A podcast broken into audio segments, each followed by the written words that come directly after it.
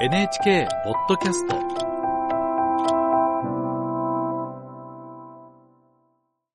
アメリカからです。今年秋のアメリカ大統領選挙に向けて、野党共和党では返り咲きを目指すトランプ前大統領が現時点で最有力候補となっています。ただ、このトランプ氏をめぐっては、そもそも大統領に立候補する資格があるのかどうかが裁判で争われています。ワシントン支局の有岡香織記者に聞きます。有岡さん、おはようございます。おはようございます。立候補資格があるかどうかというのは、選挙戦の根幹に関わる問題だと思いますけれども、改めてこれどういった裁判なんでしょうか？はい。え裁判は西部コロラド州の有権者が起こしました。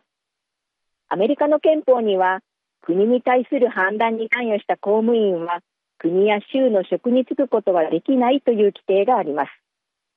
原告側は、3年前の議会乱入事件が国に対する判断にあたり、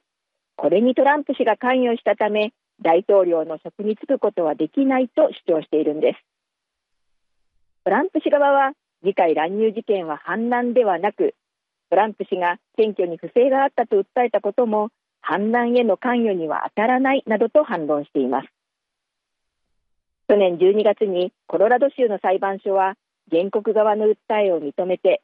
トランプ氏には大統領選挙に向けた州の予備選挙に立候補する資格がないとする判断を示しました。これを不服とするトランプ氏側が上訴し、今は連邦最高裁判所で審理されています。同じような訴えは全米の半数を超える州で起こされていて、最高裁の判断次第では選挙の構図が根底から変わる可能性もあるだけに注目の裁判となっているんです。今月8日には口頭弁論が開かれました。うん。連邦最高裁での弁論、どのように進んだんでしょうか？はい。トランプ氏自身は出廷しなかったんですが、合わせて9人いる最高裁の判事が、原告側、トランプ氏側、それぞれの弁護士に質問したり、説明を求めたりすることに多くの時間が割かれました。こうした質問の内容から、判事たちがどのような点に着目しているのかが伺い知れると言われています。まあ、さらに、アメリカの裁判では、判事たちがこうした場で自分の意見をかなりはっきり述べるということが少なくないんです。まあ、日本の裁判とは随分雰囲気が違うので、私自身、アメリカの裁判を取材していて驚いたことの一つです。まあ、そうした判事の発言をもとに、現地のメディアは裁判所がどのような判断を示しそうかということに踏み込んで伝えることもよくあるんです。うん。で、それで、あの、実際のやりとりで、今回は何が見えてきたんでしょうか？はい。まあ、一つの州がアメリカ全体に関わる大統領選挙の候補者の資格を決めてしまってよいのかという意見が複数の判事から相次ぎました。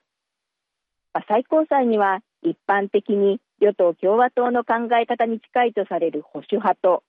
野党・民主党の考え方に近いとされるリベラル派の判事がいるんですが、ま、今回保守派だけでなくリベラル派の判事からもトランプ氏に立候補資格がないとすることに対して懐疑的な意見が出ました。また、議会乱入事件へのトランプ氏の関与をめぐっては、ほとんど議論されませんでした。こうしたことから、アメリカの多くのメディアは、最高裁はトランプ氏に有利な判断を示すのではないかと伝えているんです。